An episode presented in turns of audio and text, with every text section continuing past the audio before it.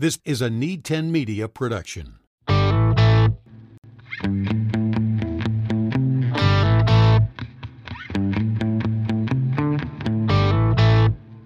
All right, welcome aboard, my friends. It's Nate Clayberg. And in this episode, I get to introduce you to someone I was just introduced to, and that's Tim Schurrer. He's had some great experiences in his life, and now he's an author and he's making his way into his next step of his career. And that story is just beginning. I uh, welcome on Tim Schurrer. Quick question that I'm going to give you right away that I tell everybody or ask everybody. You're 18 years old. Where did you think your next step was going to go? I wanted to be the next John Mayer. that, that is that was it for me. So I graduate high school and I was planning on going to a community college in Kansas City where I grew up for a couple of years. That was at least the next couple of years on that plan. All my friends are going off to college and I'm honestly just a little bummed out that I'm the guy staying home. Felt like I kind of failed my goal then was okay, if I'm not going to be going off to school, then let me make the most of the next couple of years when I'm going to be at this community college. And I just started writing songs and started to record them and release them and had this new goal and dream of becoming a singer songwriter and making that my job. I did that. I I I created some records. I started selling them. I was playing coffee shops, bars, restaurants, wherever people would have me to put me one step closer to that dream. And before you can have a thousand fans, you need 10. And so, okay, where can I go get in front of the next 10? Hoping that one thing would lead to another. I have some kind of big break and I get to be a musician. That was what I was thinking at at 18 year old just graduates high school. Well, did, did you feel like you did you have people that were in your corner that are saying, you know, Tim, you can do this, you're gonna do it, you're awesome at it. Did you have those people in your corner? And I'm sure you had some that were in the opposite corner. The one that I really remember is my mom's always been the hey, chase your dreams, you can do whatever you want to do. And I don't really remember any naysayers.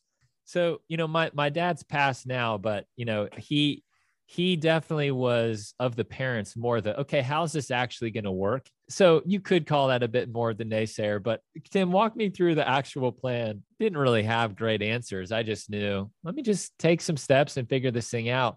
And when you're in college the stakes are pretty low. I, I didn't have to start making money at that anytime soon. So i knew i had a, a bit of a runway before me. So i end up my third year of school i had a cousin who was going to belmont university and that's in Nashville.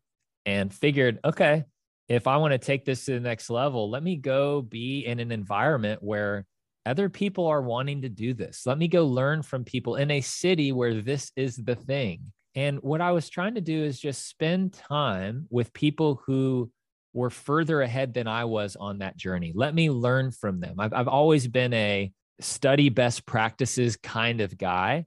And as the youngest of five kids, we were a, a blended family. So I had some step people uh, in, in that mix as well. But as the youngest of five, I grew up learning to look to my left and to my right, see what everybody else is doing and figure some stuff out and maybe not make the mistakes that they made. And so I didn't have any siblings that chased the music thing in, in this way, but still I had just kind of learned that way of of thinking and, and, and behaving. And so I get to Nashville, start meeting and, and trying to connect with other musicians. What's interesting is the, a pretty big shifts happens for me uh, on this journey. So I'm on this tour with a guy named Steve Moakler. He's a guy that I met at Belmont. He was getting so much attention. So Steve, I approached him and thought, okay, this guy's getting so many plays. We should do a tour together because I could expose myself to his fans. This is another one of those steps that I can take to find that next 10 fans, right?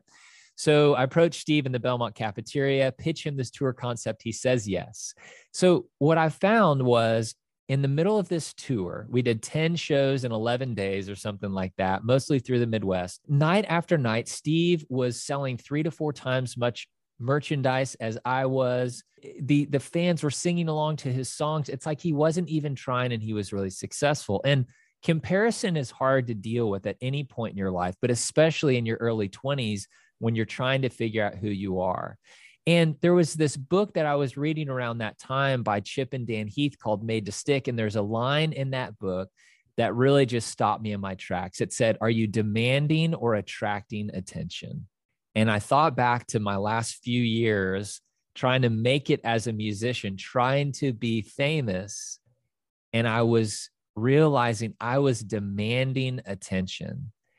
You know, and I write I write this book that just released a couple weeks ago called The Secret Society of Success. And in it I talk about something called the spotlight mindset, which is this unhealthy desire for attention and recognition. Everything in me at that time in my life, I thought to be successful, I had to step into the spotlight. Right. Being famous was right. the goal. It's fame, money, power. That's what success is, right? And, yeah. and and I learned that that actually that pursuit, the thing that I was up against was it was I was comparing myself to Steve. I was measuring my own success, my value, and how many people knew my name. And there was a a a, a great learning opportunity when I started to ask myself and start to ponder maybe being a musician shouldn't be the goal and maybe wouldn't be my career trajectory. And, and it's it's it's rampant right nowadays. It's it's very easy. Once you put an iphone in a kid's hand or they see somebody out there and you see the likes or you see uh, influencer money or whatever it happens to be that that is rampant right now. And you discovered that back then. But I, as you were talking you were talking about uh, you were talking about steve. I'm guessing he didn't have that mentality he was having fun. He was doing, he was honing his craft, not worrying about who was following or buying his t-shirts or things like that. Is that, would that be the comparison? I, I think so. It seemed that way. You know, I, I don't know exactly, but it definitely felt like he was just doing the thing and focusing on creating really great songs, really great records. And, you know, the fans just kind of came as a byproduct of that. What's happened over the last 15 years of my life is I've started to redefine what success is because at that part point in my life, I really thought success was fame. And like you said, this is rampant right now. Kids these days, if you ask them what they want to be when they grow up, they want to be YouTube stars. They want to be famous. And so, what I've been on this journey since that moment, me graduating from high school, I've started to redefine what success actually is. There's a, a story that I so helpful for me as a model for another way to live if success isn't fame, money, and power. So, what if for us, as we think about navigating our lives and our careers, what if we started to redefine success not by fame, not by power or anything, what if we found contentment in the role that we played, the seat that we had? What if we realized that every role was necessary for the mission to be successful? So we found the lane that really fit us rather than trying to be the thing that maybe we're demanding attention for. What if we actually started to find our groove, our thing? And you know what that looked like for me is I was trying so hard to be a musician, but the logistics and the planning and the operation side of things was so easy for me. So I've stepped into roles that have been me leaning into that skill set. And that's when I really started to find momentum. And when I really started to find the meaning and the fulfillment that I was looking for in this pursuit of being a musician, I actually found stepping behind the scenes. And I, I think that there's a lot of people that just don't believe that, you know, success is only being the boss or success is only the, you know, the person who's in the spotlight. I think there's a lot of different ways that we can think about this and and pursue uh, meaningful lives. There's some other uh, other approaches here. But you know, you talk about your role when you when you went out on tour with Steve. Your role really was you allowed him to reach more people you were trying to think make it about you but you actually were making it about him you were helping him that's the role that you played going out on the tour and a lot of times people miss that the role that they can have in that area of music that you're in or or whatever they're producing having those roles and i you know i listened to the podcast you had with dan cockerell and writing your book it wasn't just you you you yeah, had true. roles from other people that that came forward to help you accomplish? I, I say help you accomplish it, but it was getting your ideas and some of those uh, pieces out so we all can benefit from that. In 2017, I'm at an event and I hear Andy Stanley speak. And the event was around how do we find our purpose? It's a great thing for us to be thinking about. You know, asking questions like, why am I here? That's a pretty common question as we're on this pursuit for finding purpose. But Andy says, if we want to find our purpose, why am I here is actually the wrong question. And it's the wrong question because we're making it about ourselves. Andy says the question we need to ask is this Who am I here for? And what I love about that question is it allows us to show up and bring our best, to bring our skills, our talents, our abilities, to bring everything that we have. But what I love about it is it puts us in a headspace. We show up in the posture of helping somebody else. And if there is a common denominator for the people in the secret society of success, it's this idea, it's a foundation of helping somebody else win. So when I am at my best, I'm not as interested in my own journey. What is in it for me? I'm actually really content when I am setting somebody else up to win.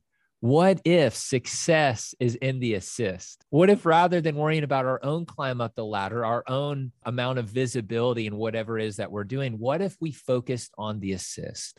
That is, I think, a starting point for all of us to just really ask, who am I here for? What you, you talk through the music, starting off, looking for that music career, evolving into helping somebody in the music career and then you went down a path you probably never even forecast uh, in, into working in a in a company that helps people with not their their stories but their songs and their businesses and you spent a, a, a lot of time in in that world. But how did you crack into that I started to realize my skill set was in operations and logistics and managing projects. And I actually became Steve Moakler's manager a few years after that tour. I was the business mind behind, the operations mind behind what he was doing. So let him have the time, the space to write songs and and then let me run the business behind the scenes. I'd just gotten married. I just knew that if I wanted to work in the music business, a lot of those jobs you're out and about. I mean, you're traveling a lot. We had just kind of decided that for the first couple years when my wife's in grad school, I need to just find something that will land me at home a little more often than if I were to be somebody on the road all the time. So I applied at Apple and got a job at Apple, which was an incredible career experience. I'm working at Apple full time, but on the side, I'm managing Steve. Well, first I thought I was going to run an Apple store. That was one of my immediate dreams. I I was a good personality for Apple, loved the product, loved the culture and the environment. So uh, there was a time when I thought I was going to run an Apple store. Maybe well, the music gotta, stuff was going to go away and I'm going to step I, into that. I got to stop you there and say, why, where did the Apple thing come in? It was just random, right? I'm going to, yeah. I'm working at Apple. Wait a minute. You were, yeah. you were just playing, you know, you were just uh, talking music and now I guess if you want to bridge uh, iTunes, Apple Music, okay, yeah. we can we can connect it. Talk about making that choice. I've always said I want to work a job that I enjoy, that I'm passionate about. I'm not going to just go do something where I'm clocking in to make a paycheck. That that just doesn't really work for me. It may work for some people and they can do that. It I just can't do it. I thought, okay, what are two companies that I would want to get behind? And I applied at Apple and Whole Foods. And I ended up getting that job at Apple. So I just wanted to work somewhere that I could get really excited about. So that that's kind of where Apple came into the play, in, into the mix for sure. You know, I'm just on your LinkedIn. Did that for you know pushing three years. Your your dream of running the Apple store, something must have came in and interjected, and and you changed paths. Yeah. So I started to get a little tired of working when none of my other friends were working. Retail's fun, but you're working nights and weekends and holidays. And it was like my third year in a row flying home to Chicago because I had moved to Chicago for the, that couple years when my wife was in grad school. So I'm in Kansas City with my family, fly home on Christmas Day back to Chicago so I could be at work on the 26th.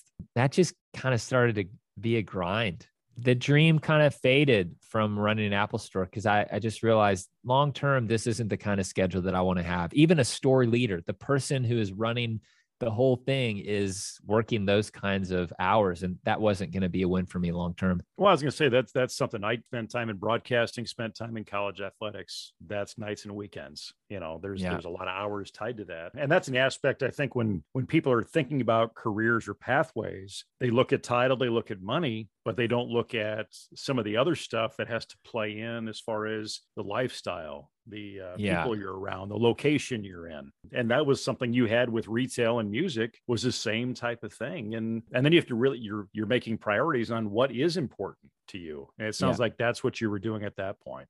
I played sports growing up. Felt like my parents were just always around. I mean i got to they they were there at my games. And even though we didn't have kids at the time I started to think what would need to be true to be able to go to a four o'clock basketball game for one of my kids someday.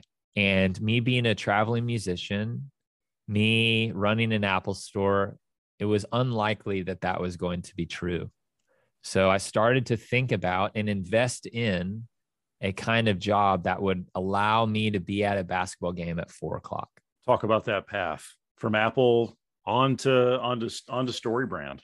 The the dream shifted from okay, let me let me run an Apple store to let me be an artist management because artist management is you can set it up to where you're not really traveling. You're home, your your artist is maybe out on the road, but you're kind of holding down the fort. I had this dream of okay, if I could go get three or four clients, maybe I could transition from what I was doing at Apple to full time doing artist management. And I'm working with Steve Moakler. And then I also worked with a guy named Al Andrews who had written a children's book. And Al is speaking at an event for Donald Miller. At the time, Don was doing these life planning conferences. And, and I had known Don through some mutual friends.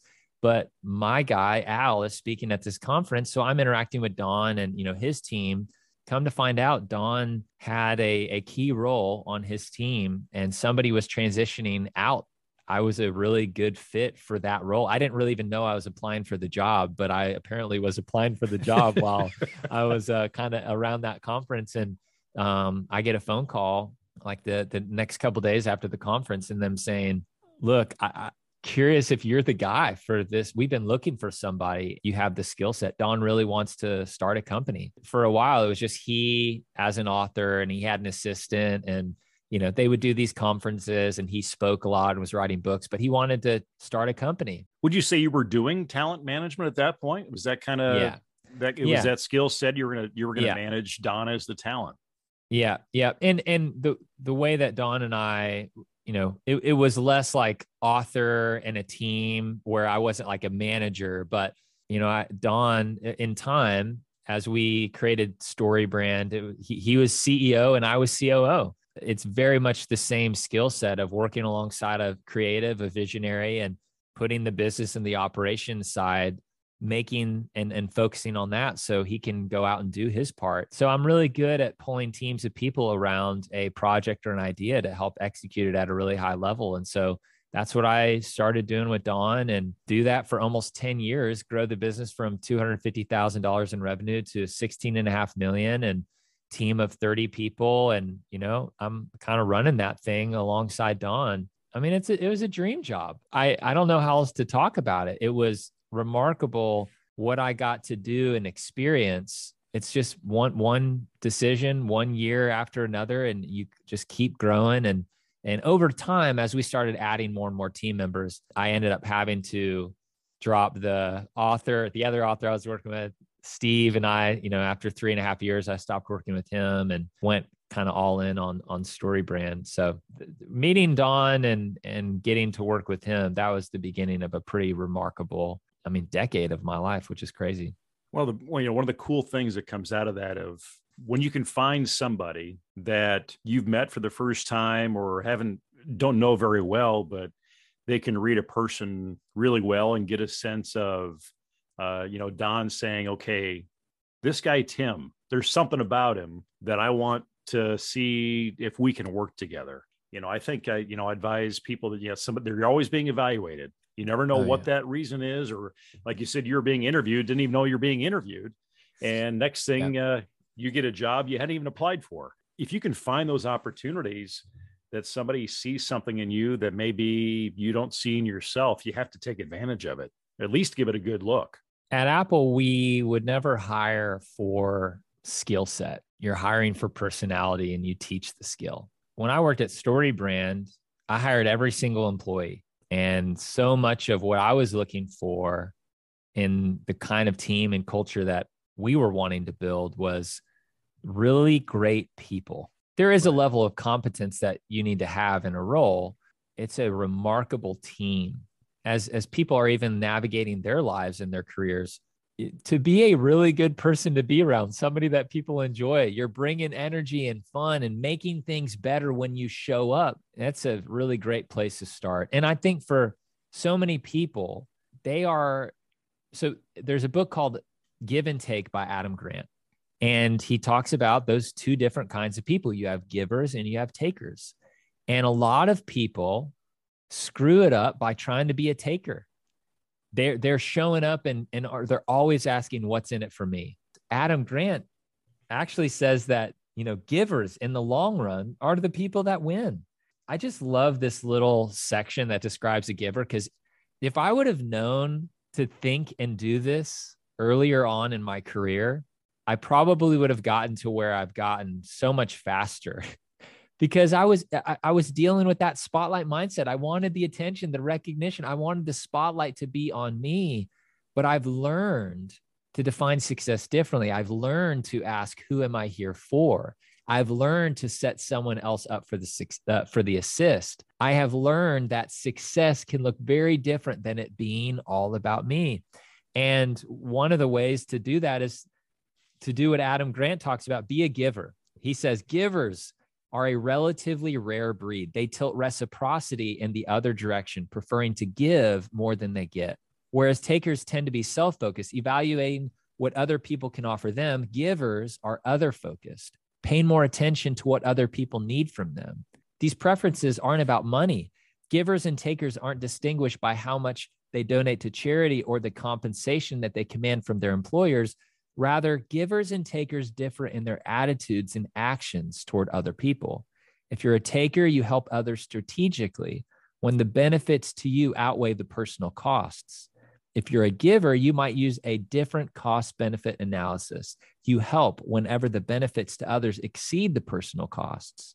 Alternatively, you might not think about the personal costs at all, helping others without expecting anything in return. If you're a giver at work, you simply strive to be generous and sharing your time, energy, knowledge, skills, ideas, and connections with people who can benefit from them. And so much of what I've been doing over the last 15 years is investing into people, being a giver, and and not giving for the sake of getting something in return but just helping somebody else win period i think that is the the pathway that a lot of us can start heading down that'll lead us to a much better place that segues perfectly into your book giving something that uh, to, to people through the experience through the connections through the knowledge that you've gained uh, in your professional career and the connections you've had. Uh, you've got this book and you've talked a little bit about it. Doing this, you left the StoryBrand world and, and you're on your own as an entrepreneur. Talk about that decision. Talk about, uh, I'm sure you've had some people of what were you thinking? What are you doing? you know, and, and like yeah. I said, that story has yet to be written. I think you're just, you're just beginning it right now. I started to put together the plans for what it would look like to launch the book really well. And that looked like me being on a lot of podcasts, me starting a podcast of my own, me doing keynotes. I mean, there's just so much. The closer I got to the release, the more I realized, man, I something's got to give because I can't invest all that I need to on this book and not drop the ball in my day job. I just wasn't to let anything slip. I, I, I just saw it coming. I don't really like to do anything halfway. So started having conversations with Don about the plans and really it just kind of came down to making an impossible decision. Do you leave a dream job to go chase a new dream? I just believed in the content of the secret society so much that I just thought I got to chase this thing. And I'm really proud of the work that I'd done with Don and, and building that team and, and building that company over that time. I'm also just so excited about stepping into a brand new territory. I love learning, and there's so much for me to learn in this next season. So it has me leaning in, really excited, and I really am having as much fun as I've had. And, and it's not that one is better than the other. I'm just enjoying it and in a new way because I'm having to grow and, and learn in, in very different ways. So yeah, I, I walked away in, in February and it's really cool because when we told the team about my transition, Don said, Tim helped make my dream come true. I want us to now do everything we can to make his dream come true. So I felt nothing but support from Don and the team to kind of help me launch well. The book came out May 17th. Uh, a few weeks before that, I launched my podcast, which is called Build a Winning Team. Uh, I had my first keynote on the Secret Society at the beginning of May, and one day at a time, I'm, I'm, I'm really trying to stay committed to this, which is this idea of success is in the process. And that is very challenging at times. You know, what do we do when we don't hit our goals? What do we do when revenue maybe is down? It's so easy to want to jump ship or abandon it, but I'm trying to lean into this idea of this is about the long game. This is about being a giver, adding value to people, doing something that I think is good for the world and putting good content out and just trusting that if I stay focused on those things, the results will come and, and really to look at success as it being about the process, not the result. Well, Tim, I appreciate you taking the time, and I'm going to put the links in to, to your podcast to get to your book. It's been great to connect with you. And the last question I, I have had so far for everybody, and I'm, I think I'm going to modify this a little bit. I'm going to modify it for you. The traditional question is if, if I'm that magic job genie and I wave my magic wand and give you your dream job, what is it? And I think you're on your way there.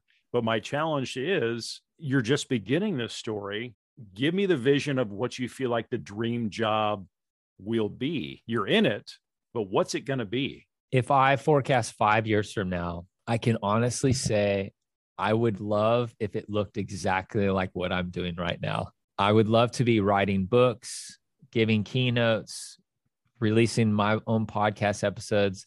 And then I have one client that I work with that I help them produce a podcast, and I'm having so much fun. So I help people build winning teams. That's what I do. That's what I'm passionate about. If my life looks like that five years from now, I'd, I'd be pretty happy. And this is for me the North Star. And if I can stay focused on this, I think I will continue to be experiencing the meaning and the fulfillment that I really want in, in a life and a career. And it's this quote by Albert Schweitzer. He says, I don't know what your destiny will be, Perhaps some of you will occupy remarkable positions.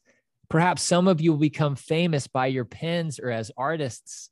But I know one thing the only ones among you who will be really happy are those who have sought and found how to serve.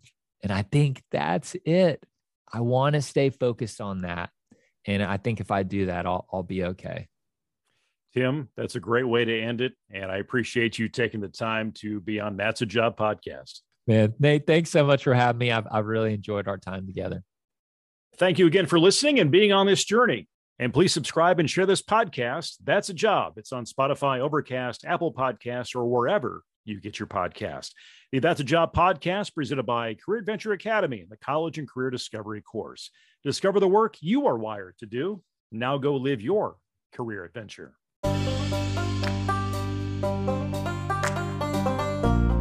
If you haven't done so already, hit subscribe to enjoy future episodes. Build your career adventure at nateclayberg.com. Production assistance provided by Bill Jordan Voiceovers. Visit BillJordanVO.com. This podcast is a Need 10 Media production.